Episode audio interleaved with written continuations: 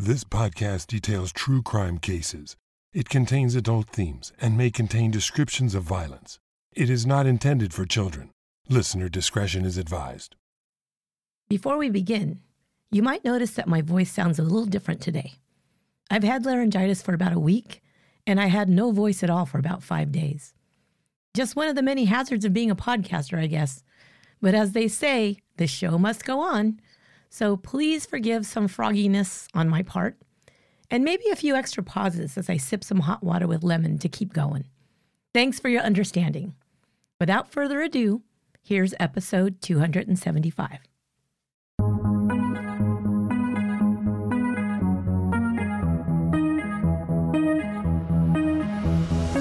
Thank you for joining me for today's episode of Once Upon a Crime.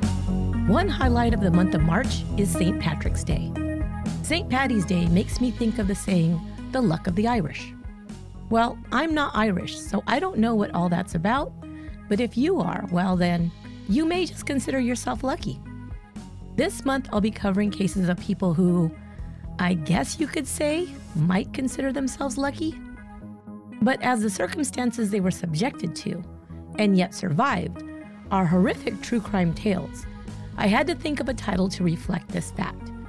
So this month's series is titled The Devil's Luck Stories of People Who Escaped Serial Killers and Mass Murderers. These are truly miraculous survivor stories, but also not for the faint of heart. First up, a family dream vacation turns into a nightmare on the sea. All seems lost when the ship sinks with all on board. But by some miracle, a sole survivor is found. The story she tells about what happened on board the Bluebell will horrify all who hear it.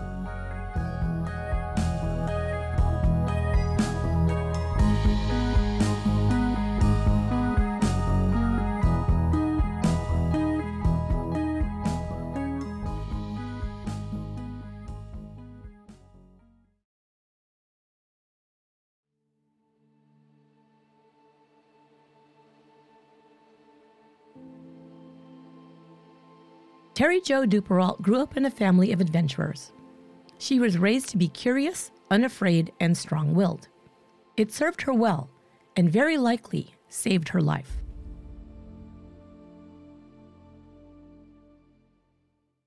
Terry Jo's father, Arthur Duperrault, was born on March 7, 1921, in Green Bay, Wisconsin. He would plant his family roots in that Midwestern state. But always a dreamer and an adventurer, Arthur would first venture out into the world. Arthur Duperrault seemed to be good at whatever he set his mind to. Although he was smaller in stature, his personality and energy were larger than life. Popular for his positive attitude and cheerful disposition, he became class president at Green Bay West High School and champion of the debate team. He enrolled in college in Appleton, Wisconsin in 1940, but when the Japanese attacked Pearl Harbor in December 1941, and the U.S. entered the war, Arthur left school to enlist in the Navy. He was trained as a medical corpsman and stationed in the jungles of Burma, attending to the sick and wounded. During his time in the Navy, he fell in love with the sea and dreamed of one day sailing around the world. After the war ended, Arthur was assigned to work at the Pentagon in Washington, D.C. It was there in 1944 that he met Jean Broche. Jean was also a Midwesterner, raised in Nebraska. Smart, athletic, and pretty, Jean was employed in the secretarial pool at FBI headquarters when she caught the eye of 23 year old Arthur. He fell head over heels for her, and they married just a few months later. Arthur returned to school to study optometry in Chicago. The couple's first son, Brian, was born in 1947, and Arthur graduated from college two years later. He moved his family to his home state of Wisconsin and opened up an optometry practice in Green Bay. The Duperrault's first daughter, Terry Jo, was born soon after in 1950. The baby of the family, another daughter they named Renee, was born four years later. Arthur's optometry practice thrived after he became one of the first in the area to begin fitting his patients with contact lenses, which were becoming widely available to the public for the first time. Dr. Duperrault was a well regarded professional in the Green Bay community, but he was admired even more for his wonderful family values. For Arthur and Jean Duperrault, family was everything, and their children meant the world to them. The Duperraults were living the American dream, but Arthur still had one more dream. He had never forgotten how much he loved being at sea. He'd raised his children to love the outdoors as he did. Their home was situated on an acre of wooded land near the countryside, so the Duperrault children enjoyed playing outside in nature. Arthur's wish was for his family to experience life at sea. He dreamed the day he could make this dream a reality. Brian was the spitting image of his father, but blond like his mom, as were all the Duperrault children. Brian was athletic like his dad. His younger sister, Terry Jo, was the tallest in the family. She would tower over her older brother by the time she was 10 years old. The youngest, Renee, was dainty and fair. She preferred dolls and tea parties over playing in the woods, but was a good sport nevertheless and enjoyed being included in her older siblings' games. The most adventurous of the Duperrault children was Terry Jo by far. Labeled a tomboy by her family, she embraced this description with pride. Terry Jo's favorite fictional character was Tarzan, and she used the woods surrounding her home as her fantasy jungle playground. She tied ropes to tree branches to act as vines, which she swung on from tree to tree. She even created a Tarzan costume for herself by using the skins of dead rabbits and squirrels she found in the woods. She sewed them onto an old bathing suit to create a loincloth to wear. Terry Jo was a daddy's girl. Her father was her hero, and she loved listening to his tales of his travels while in the Navy. She followed him wherever he went. Arthur took Terry Jo to the lake and taught her to fish. Terry Jo loved all water sports and was a strong swimmer. In 1961, Arthur turned 40. Brian, his oldest child, was 14. Arthur felt that time was growing short if he wanted to make his dreams of sailing with his family a reality. So, in October of 1961, Arthur and Jean Duperrault decided to test the waters, as it were, by booking an ocean voyage with the children. They chartered a boat out of Fort Lauderdale, Florida, for a seven day cruise through the Bahamas. The Bluebell, a 60 foot twin masted sailing ketch, was to be captained by a 44 year old named Julian Harvey.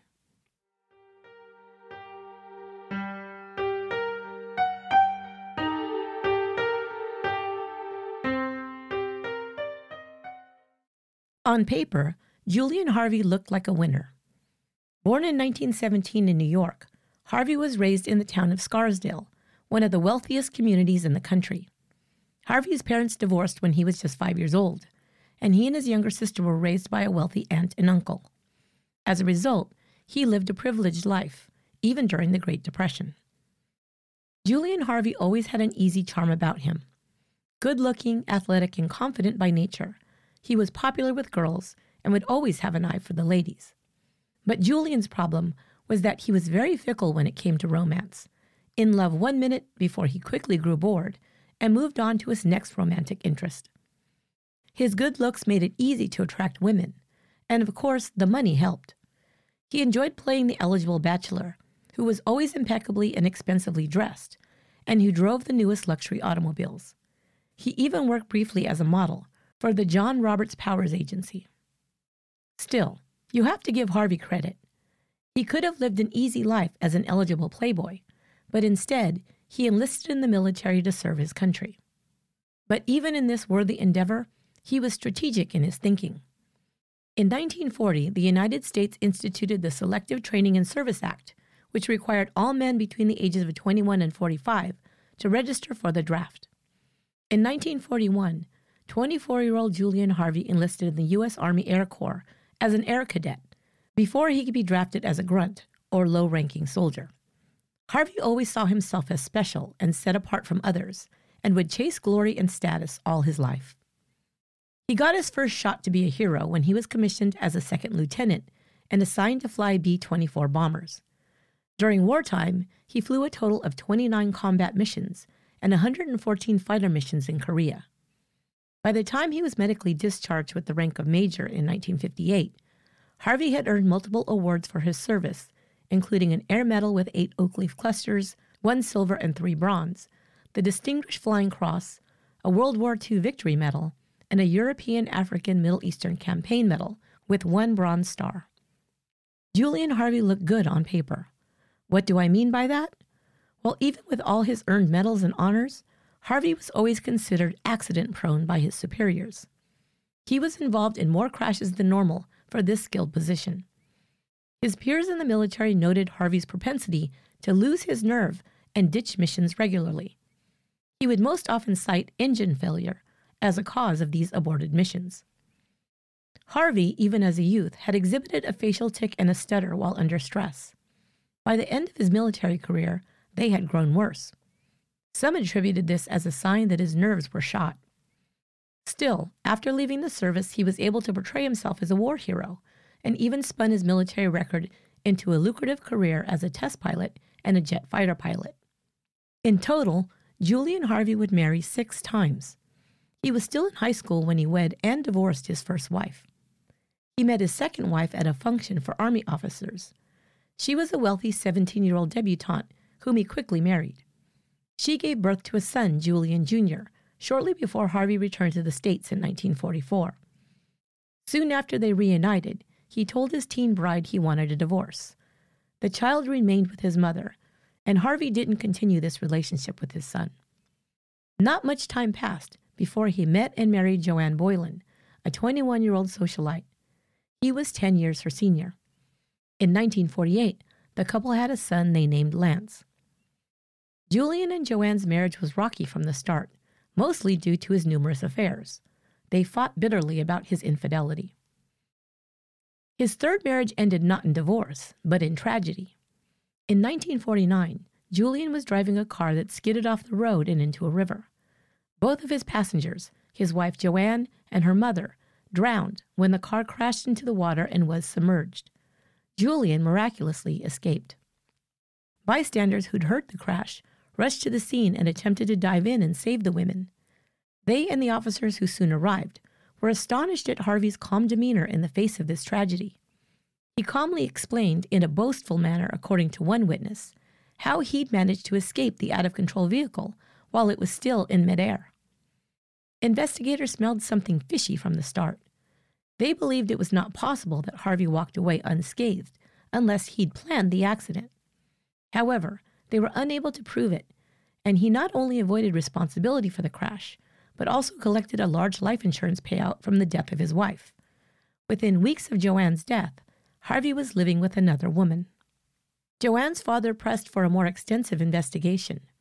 Harvey was interviewed by a military doctor who was an MD and not a psychiatrist. The doctor's report described Harvey as a sociopath, incapable of love, addicted to danger, a pathological liar, and a grandiose narcissist. Even with that extraordinary diagnosis, Harvey walked free, and the assessment was not even formally entered into his military file. Just a year later, he married his fourth wife, a Texas businesswoman. This union lasted only four years. Harvey married once again in 1954. His fifth wife divorced him in 1958, citing infidelity and Harvey's out of control temper as reasons for wanting out of the marriage. Harvey was what you might call a stuffed shirt, a person who exhibited style but no substance. He loved the limelight and the glory, but avoided commitments and responsibilities. Julian Harvey had grown up with wealth, but this doesn't mean he was wealthy. After leaving the military, he had to find a way to support himself in the lifestyle he was accustomed to. He did this at first by marrying wealthy women. But as a commitment phobe, he soon found himself looking for another meal ticket when each marriage became too real. Did this lead him to plan the death of his third wife? A pattern of insurance claims seems to indicate this might be true.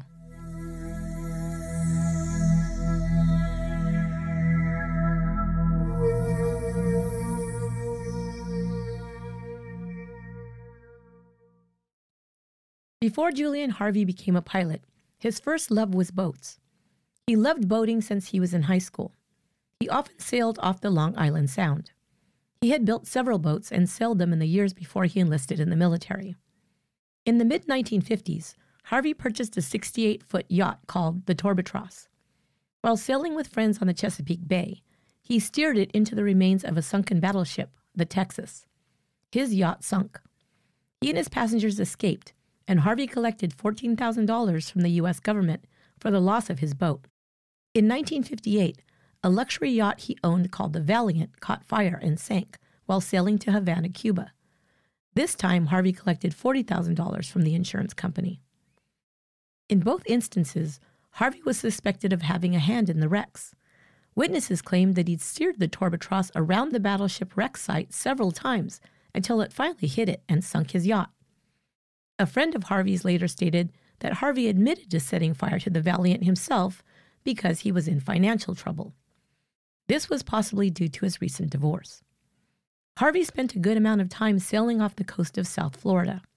It was rumored that he picked up work with underworld figures in illegal trades like drug smuggling and gun running. Harvey met Mary Dean Jordan Smith, a beautiful TWA flight attendant, while passing himself off as a wealthy yachtsman. In reality, Harvey went through money as fast as he made, or scammed it. Mary Dean, who went by Dean, married Harvey in July 1961. She soon found out he was broke and nearly homeless. They fought about this, but in October, he came up with a plan. He had been hired as the captain of a 60 foot yacht called the Bluebell. He and Dean could live on the boat, and he'd be paid about $300 per month to sail chartered voyages to the islands. Without many options, and still hoping to make her marriage work, Dean agreed to be his first mate, living and sailing with her husband on the Bluebell. What she didn't know was that just two months after their wedding, her new husband took out a $20,000 double indemnity life insurance policy on her. It would pay out double the amount should Dean die as a result of an accident.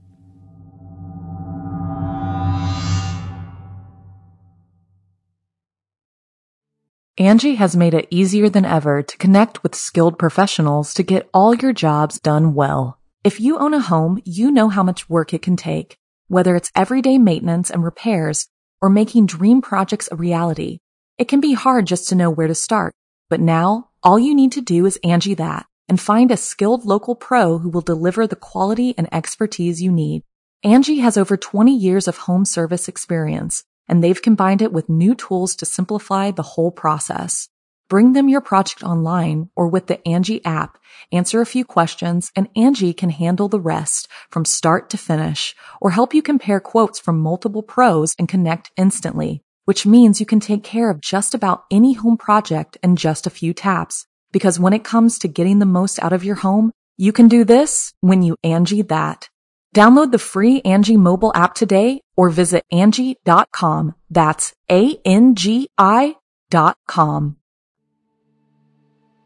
In October 1961, Arthur Duperrault chartered the Bluebell, a 60 foot yacht owned by Harold Pegg, for a week long sea voyage to the Bahamas. The trip was meant as a family vacation for Arthur, his wife Jean, and their three children 14 year old Brian, 11 year old Terry Jo, and seven year old Renee.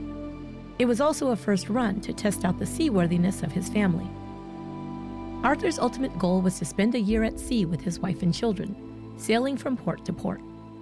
Arthur and Jean believed this would be a great experience for their kids, who would expand their minds through real world travels.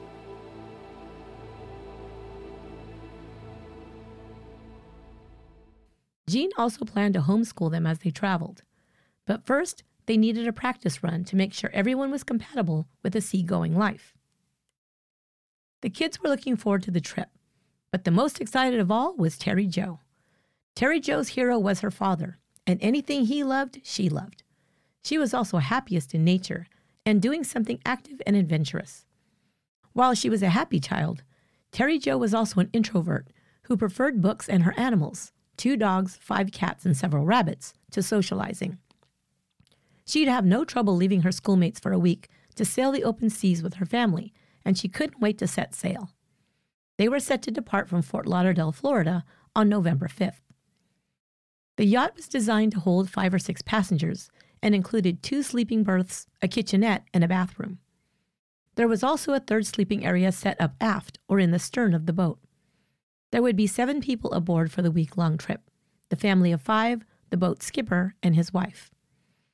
On the morning of November 8, 1961, Arthur Duperrault and his family arrived in Fort Lauderdale, where the Bluebell was docked.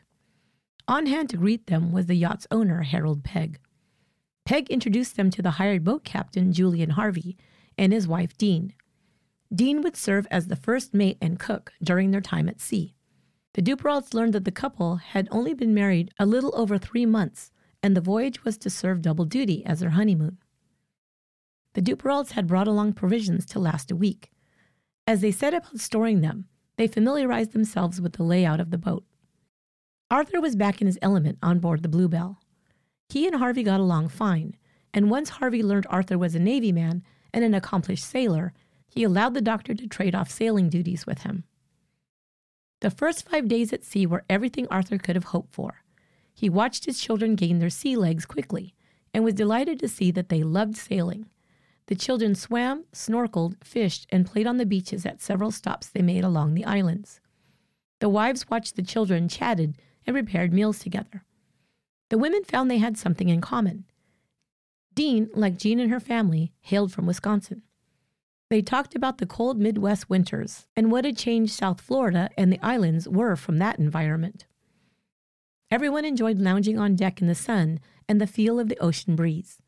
Nights were spent docked, resting and recreating on board the yacht. In the evenings, the two couples and the children ate dinner together. The Harveys had drinks most evenings, but Arthur and his wife didn't often partake. Once, when the family went ashore at Sandy Point, Dr. Duperrault, whom the locals immediately nicknamed Doc, shared what a wonderful time he and his family were having. He called it the trip of a lifetime and expressed a desire to return to the area and build a vacation home there. He said the family would use Sandy Point as a winter resort. On Sunday, November 12th, the Bluebell left Sandy Point for the planned 200 mile trip back to Fort Lauderdale. They were expected to arrive on Tuesday night, the 14th, or Wednesday, the 15th. This was the first time they would sail at night, and the children were excited. They were allowed to stay up and got comfortable in the cockpit with the adults. The Harveys and Jean and Arthur Duperrault sat talking in the cockpit until after dark. Terry Jo headed off alone to her cabin. She got into her bunk around 9 p.m. and quickly fell into a deep sleep. She didn't even have time to change out of her clothes.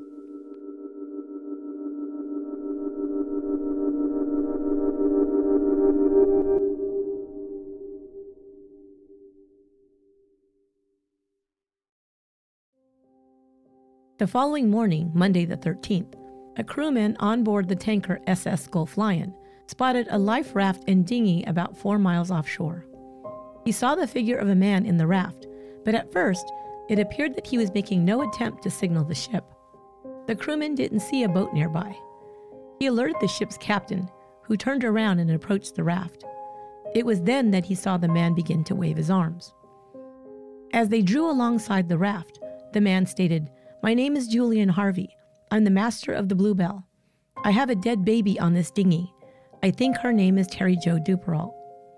The man lifted a small sail, and underneath it, they saw the body of a little blonde girl wearing red shorts and a short sleeved shirt. Harvey had provided the wrong name and mistakenly identified the girl as 11 year old Terry Jo. In fact, it was 7 year old Renee. Harvey came aboard the Gulf Lion while a basket was lowered to retrieve the body of the child.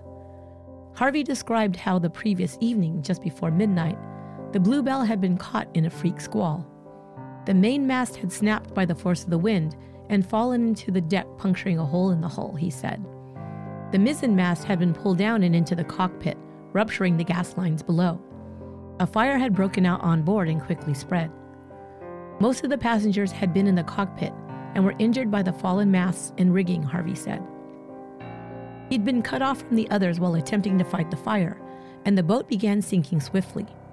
He'd barely had time to launch the dinghy and raft and dive overboard before the ship went down. Later that night, Harvey said he'd found the body of the little girl floating face down in her life vest. The U.S. Coast Guard was contacted about the wreck. They led an extensive search for the wreckage of the Bluebell or any survivors, but came up empty. Harvey was taken to Nassau, the Bahamas capital. He gave a formal statement during which he appeared calm and at ease, considering the traumatic event he'd just experienced. When officials commented on this, Harvey said he was sure the emotion of it all would hit him later. He was provided with enough money to return to the States. The following day, he flew to Miami. He contacted the Coast Guard as requested, who informed Harvey he was required to appear on November 16th to attend a formal hearing. He would have to answer for the wreck of the Bluebell and the presumed demise of all passengers on board.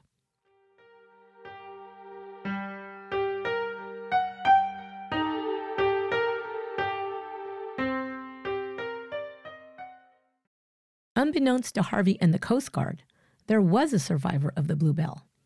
Terry Jo Duperrault had gone alone that night to the small cabin behind the main cabin to sleep. Normally, her little sister Renee also slept there, but tonight Terry Jo's siblings had stayed in the cockpit on deck with the adults. They had rolled out blankets and settled in instead of going to their bunks. Terry Jo was always the first to go to bed.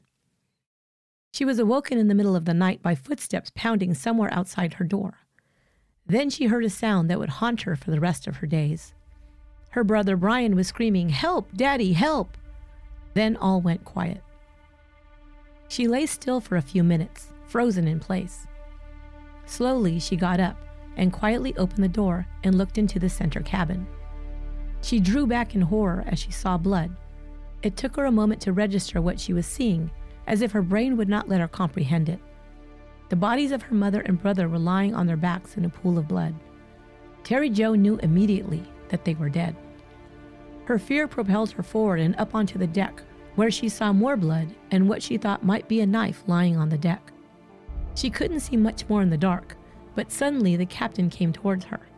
His face was twisted in anger and possibly panic. Terry Jo squeaked out, What's happening? He struck her while pushing her roughly back down into the cabin. Get back down there, he yelled. Terry Jo ran back to her bunk and pushed herself as far back into the corner as possible, shivering with cold and fright. She heard pounding and water sloshing around on the deck. It sounded as if the deck was being rinsed down. Was the captain trying to wash away the blood she'd seen? But now she had another problem. Water mixed with fuel was beginning to rise in her cabin. She still couldn't bring herself to move off her bunk. She was fearful of encountering her mother and brother's bodies floating in the rising water, or the scary captain. As the water continued to rise, the door to her cabin suddenly flew open. Captain Harvey stood in the doorway. He was just a dark figure in shadow, but she could hear him breathing heavily. He was holding onto something across his chest, but she couldn't make out what it was. She held her breath, terrified of what would happen next. The water was almost up to the top of her bunk now. Without saying anything, Harvey turned and headed back up the stairs to the deck, leaving Terry Jo alone. She knew she had to get out of the cabin if she didn't want to drown. Forcing herself up onto the deck, Terry Jo looked around. The light on top of the mizzen mast allowed her to see that the ship's raft and dinghy had been launched over the side and into the dark ocean below. Captain Harvey stood on deck looking down at the dinghy. Is the boat sinking? she asked him. He answered yes, and then thrust a line at her. Here, hold this, he commanded. Terry Jo would later report that at the moment she saw the bodies of her mother and Brian, she experienced a sense of being outside of her own body. Now, the unreality of this situation caused her to let the rope slip through her fingers. It was the line tethered to the dinghy. Harvey looked over and in a panicked voice cried out, The dinghy's gone! He quickly jumped overboard, and Terry Jo saw him swimming towards the dinghy that was floating away. In the dark, she could not see if he reached it. Now, Terry Jo, the little girl who loved to play at pretend adventures, was in a real life or death situation. She knew she needed to keep her wits about her if she were to survive. Somehow, she was able to remain calm in the face of tremendous stress. It gave her a moment to think and come up with a plan. She remembered that there was a cork float tied to the right side of the main cabin. It was only about five feet long and two feet wide, and the bottom was merely a series of ropes crossed over each other and affixed to the cork sides. But it was something that might keep her from being dragged down into the sea by the sinking bluebell. She moved to the side of the boat and saw the raft almost floating on the top of the waves. The bluebell was nearly submerged. She untied the raft, stepped inside, and pushed herself far enough away from the bluebell and into the open water. There was one heart stopping moment when a line from the float caught onto something on the bluebell. It started to be dragged with it, but somehow the line was freed just before the boat was swallowed up by the waves. Terry Jo had survived the boat wreck, but she was now alone in the middle of the dark sea without food, water, or protection from the elements. She was dressed only in pink pants, white wool socks, and a white blouse over a white undershirt. It was nighttime now, and the rain began to fall. A large wave could knock her into the sea, and she'd never be seen again. There were sharks in the ocean, and Terry Jo's legs dangled in the water as she balanced herself on the cork ring, with just rope webbing below her. But an even greater danger was just a few hours away. When the sun rose in the morning, Terry Jo would face blistering heat and rapid dehydration, which would mean certain death if she was not found quickly.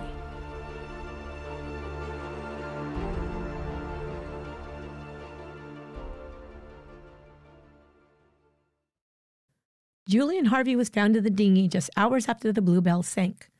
By Thursday morning, four days after the wreck, he entered the Coast Guard headquarters in Miami to sit for a hearing. He would be questioned by Lieutenant Ernest Murdoch and the Coast Guard captain Robert Barber, who had been assigned to investigate. They were tasked with determining why the Bluebell sank and whether Harvey should be held responsible due to incompetence, misconduct, or any violations of the laws as its captain. Harvey's initial account of the accident aboard the Bluebell met with immediate suspicion by rescuers and investigators. They noted that Harvey had no injuries of any kind, and neither the dinghy, Harvey, nor the body of the little girl showed signs of having escaped a fire. Harvey's demeanor also gave them pause. He seemed strangely unruffled by his ordeal. There was also the fact that he never asked about survivors, not even to inquire about the fate of his new bride. Harvey entered the hearing room sharply dressed and smiling. He told the story virtually identically as he had immediately after his rescue. Now, however, he provided additional details. The freak squall had hit the boat hard, snapping the main mast, which had fallen into the deck and pierced the hull. The force had caused damage to the fuel lines below, causing a fire to break out, Harvey reiterated. As he'd run to retrieve a fire extinguisher, the mizzen mast had also snapped, and wires and cables had whipped around the deck, injuring some of the passengers. He'd been cut off from the others as he'd battled the fire, Harvey said, which had spread quickly. When he realized there was no hope to save the boat, he only had enough time to untie the dinghy and jump overboard before the Bluebell went down. Harvey said he'd circled the area for two hours trying to find survivors, but had only found the body of the little girl floating. He said he'd tried to resuscitate her, but was unsuccessful. He told investigators he believed all the others had drowned, although he recalled the children were all wearing life jackets. When asked if he'd attempted to summon help before abandoning the Bluebell, Harvey stated that he could not send an SOS signal because the radio was already broken when he had attempted to. He said he had not thought to send up emergency flares. Investigators continued to find Harvey's lack of emotion concerning. Either the man was still in shock, or something was very off about him, they thought. His answers were glib, and he frequently displayed a charming smile for investigators. He seemed refreshed and alert, as if he'd slept well, even though his wife and passengers were still missing and presumed drowned at sea. In some respect, Harvey even appeared to blame the victims for their fate. When asked about Dr. Arthur Duperrault and his family, Harvey answered that he, quote, didn't have much use for city folk. They get panicky, end quote. Harvey claimed that everyone on board the boat was awake at the time of the accident. He stated that the 11 year old girl was, quote, screaming. I tried to keep her quiet. She didn't know what was going on, end quote. Side note In every liar story, there's always nuggets of truth. The fact that he heard a child screaming that night and tried to shut them up rings true. This may have been Brian, Renee, or both. Investigators also didn't believe that a broken mast could pierce a deck the way Harvey described. They'd also discovered that a lighthouse, just 14 miles away from where the boat accident was reported, had seen no signs of a boat on fire that night. This would have been easily spotted in the dark by the lighthouse operator. The only signs of stress Julian Harvey exhibited while being questioned was an increasingly pronounced stutter, as he was put under more intense scrutiny to explain his answers. He appeared to visibly relax when investigators concluded their questioning. Harold Pegg, the owner of the Bluebell, was the next to be questioned. Just as his interview got underway, Coast Guard Captain Barber, who'd been called out of the room moments earlier, burst in excitedly. A survivor has been found. We've received a telegraph from the Coast Guard in Miami, quote, picked up blonde girl, brown eyes, from small white raft, suffering exposure and shock. Name Terry Jo Duperrault, was on Bluebell, end quote. A gasp and then excited cheers went up. Harvey exclaimed at the back of the room, Oh my God! He looked down at the floor for a moment, then looked up again and said, Isn't that wonderful? He walked to the back of the room without a word and towards the door. Lieutenant Murdoch asked Harvey if he didn't want to stay to hear the rest of the testimony, as was his right. Harvey looked at him briefly, shook his head, and exited.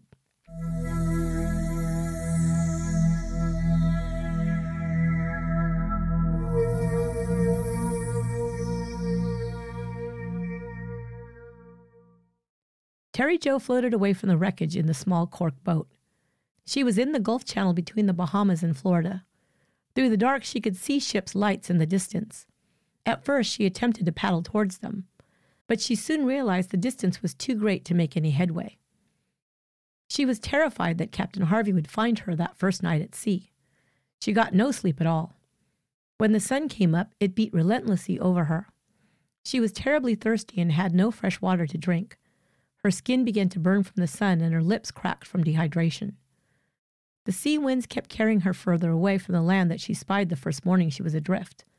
If she was not found soon, she would be carried out into the North Atlantic Ocean. If that happened, it would be nearly impossible odds for such a small craft to be spotted by rescuers in the vast open ocean. When the winds grew stronger and the waves grew larger, Terry Jo was very aware that one good toss of the raft could throw her into the sea. She tried to stay awake even through her exhaustion. Once she fell asleep and dreamt she was on land, only to wake up and find herself outside of the raft, submerged in the dark waves. She barely slept after that terrifying incident. Planes flew overhead, but most were too high up to spot such a tiny craft. Two days and nights passed with no relief for Terry Jo. Her muscles began to cramp from dehydration. Fish nibbled through the rope webbing when she tried to lay to rest her limbs inside the boat. She saw shark fins and knew that the predators were circling just yards away. The Coast Guard searched for survivors for 80 hours. They finally called off the operation, believing the chance to find anyone alive at that point was nearly impossible. On the morning of Thursday, November 16th, a sailor aboard the freighter Captain Theo saw a white raft bobbing in a channel about 120 miles northeast of Miami. A small figure was sitting on it. The sailor almost missed seeing the raft due to the white caps on the waves surrounding it but the girl's blonde hair, now bleached white from the sun, and white blouse caught his attention. As the ship drew closer, the little girl waved. She was so weak she was barely able to hold her arm above her head for a few seconds. A careful rescue operation was conducted by the Greek sailors. They had to be careful not to tip the raft over. They doubted the child had the strength to keep herself above the waves if that happened. They also wanted to avoid the danger posed by sharks seen circling the raft. When they got the little girl on board, she was too weak to stand. She was carried to a spare cabin and placed in a bunk. Her eyes stared vacantly, and she wasn't able to speak. They had no idea what the poor waif must have gone through, or how she had survived in the ocean alone. Her skin was badly sunburned, and her lips were swollen and split. They asked her name but got no response. They gave her sips of water and orange juice and wiped her salty face and arms with damp towels. They put Vaseline on her cracked lips. Some of the sailors were afraid she was too far gone to save and said prayers over her with tears in their eyes. Finally, she was able to whisper hoarsely one word Bluebell.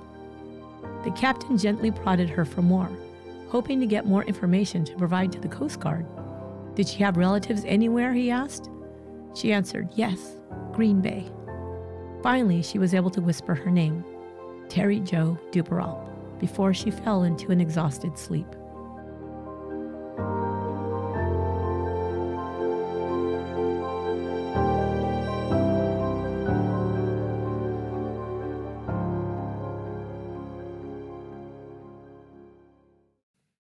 By the time of the Coast Guard hearing in Miami, investigators had learned Julian Harvey's history of insurance claims.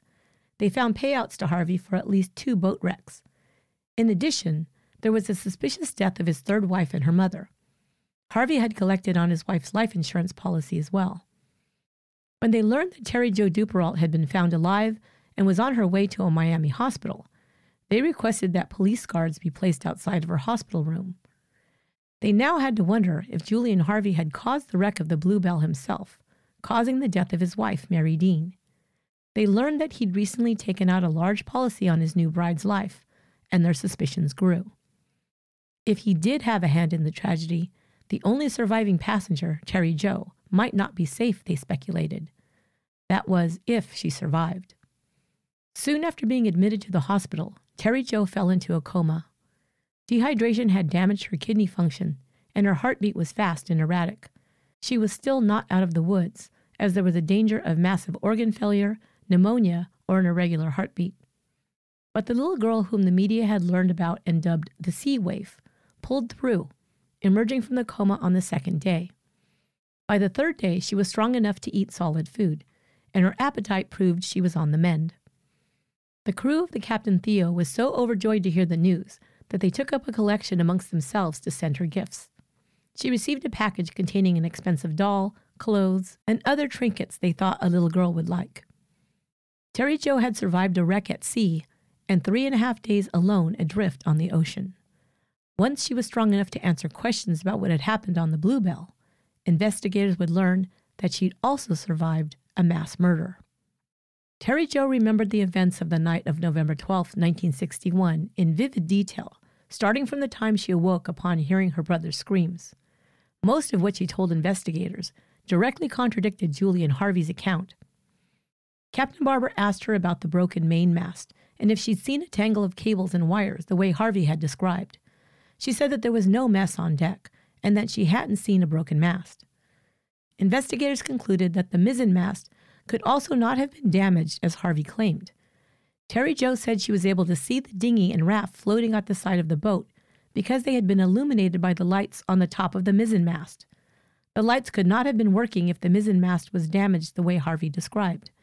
She also said she'd neither seen nor smelled a fire.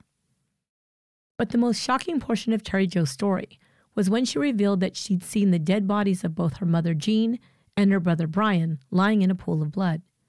She couldn't tell how they'd been killed, but she assured investigators she was sure they hadn't died as the result of a fallen mast or a fire.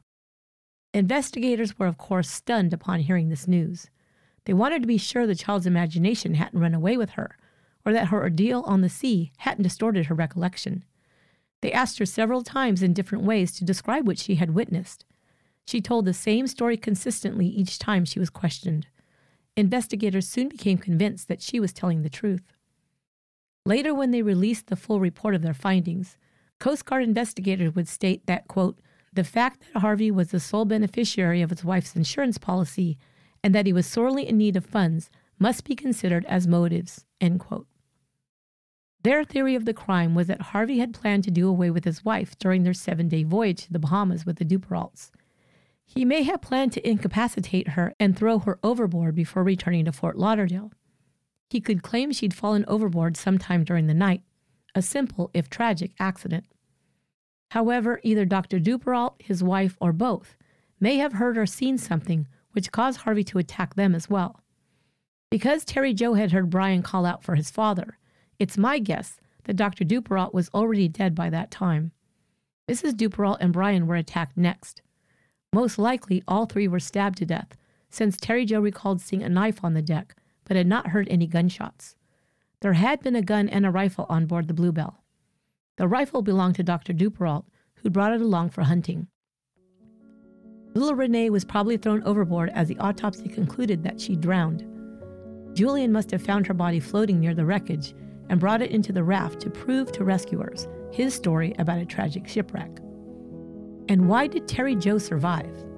Her chilling description of Harvey opening the cabin door, staring at her, but leaving her alone, points to a couple of theories. One, he had planned to kill Terry Jo too, eliminating the only living witness, but had lost his nerve. Or two, he ran out of time as the boat was rapidly filling with water, and believed that Terry Jo would drown anyway. But after she got out of the cabin and reached the deck, why did Harvey hand Terry Jo the rope to the dinghy? I don't believe he was trying to save her. He just might not have been thinking clearly, or he was afraid he would be unable to get into the dinghy before it floated away from the ship. Maybe he was just using Terry Jo as an anchor to keep it from drifting while he saved himself. As soon as Harvey heard that Terry Jo had survived, he knew the jig was up. He checked himself into a hotel two miles away from the Coast Guard headquarters under the name John Monroe. Harvey unpacked photos of his son Lance and his wife Mary Dean and propped them up on the toilet tank. He sat on the floor of the bathroom with his back against the door and slit his arms, wrists, and throat. The following day, a hotel maid found the 44 year old dead. He left behind a suicide note addressed to his friend James Boozer. He requested to be buried at sea and asked his friend to adopt his son Lance. Lance was enrolled as a student at a Miami military academy. Documents found among Harvey's possessions included the life insurance policy taken out on his wife, in which he was the sole beneficiary. If he had succeeded in his terrible plan, he would have collected $40,000. His suicide note made no mention of the Bluebell. Harvey simply wrote, I am tired, nervous, and can't take it anymore.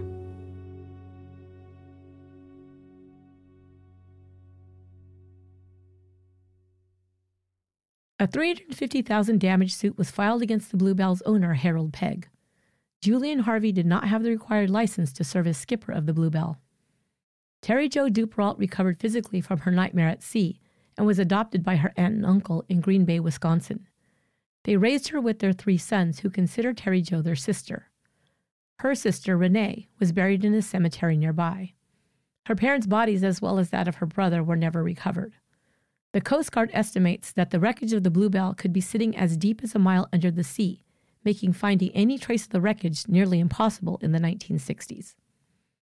Terry's aunt, uncle, and extended family had a strict policy against speaking to reporters.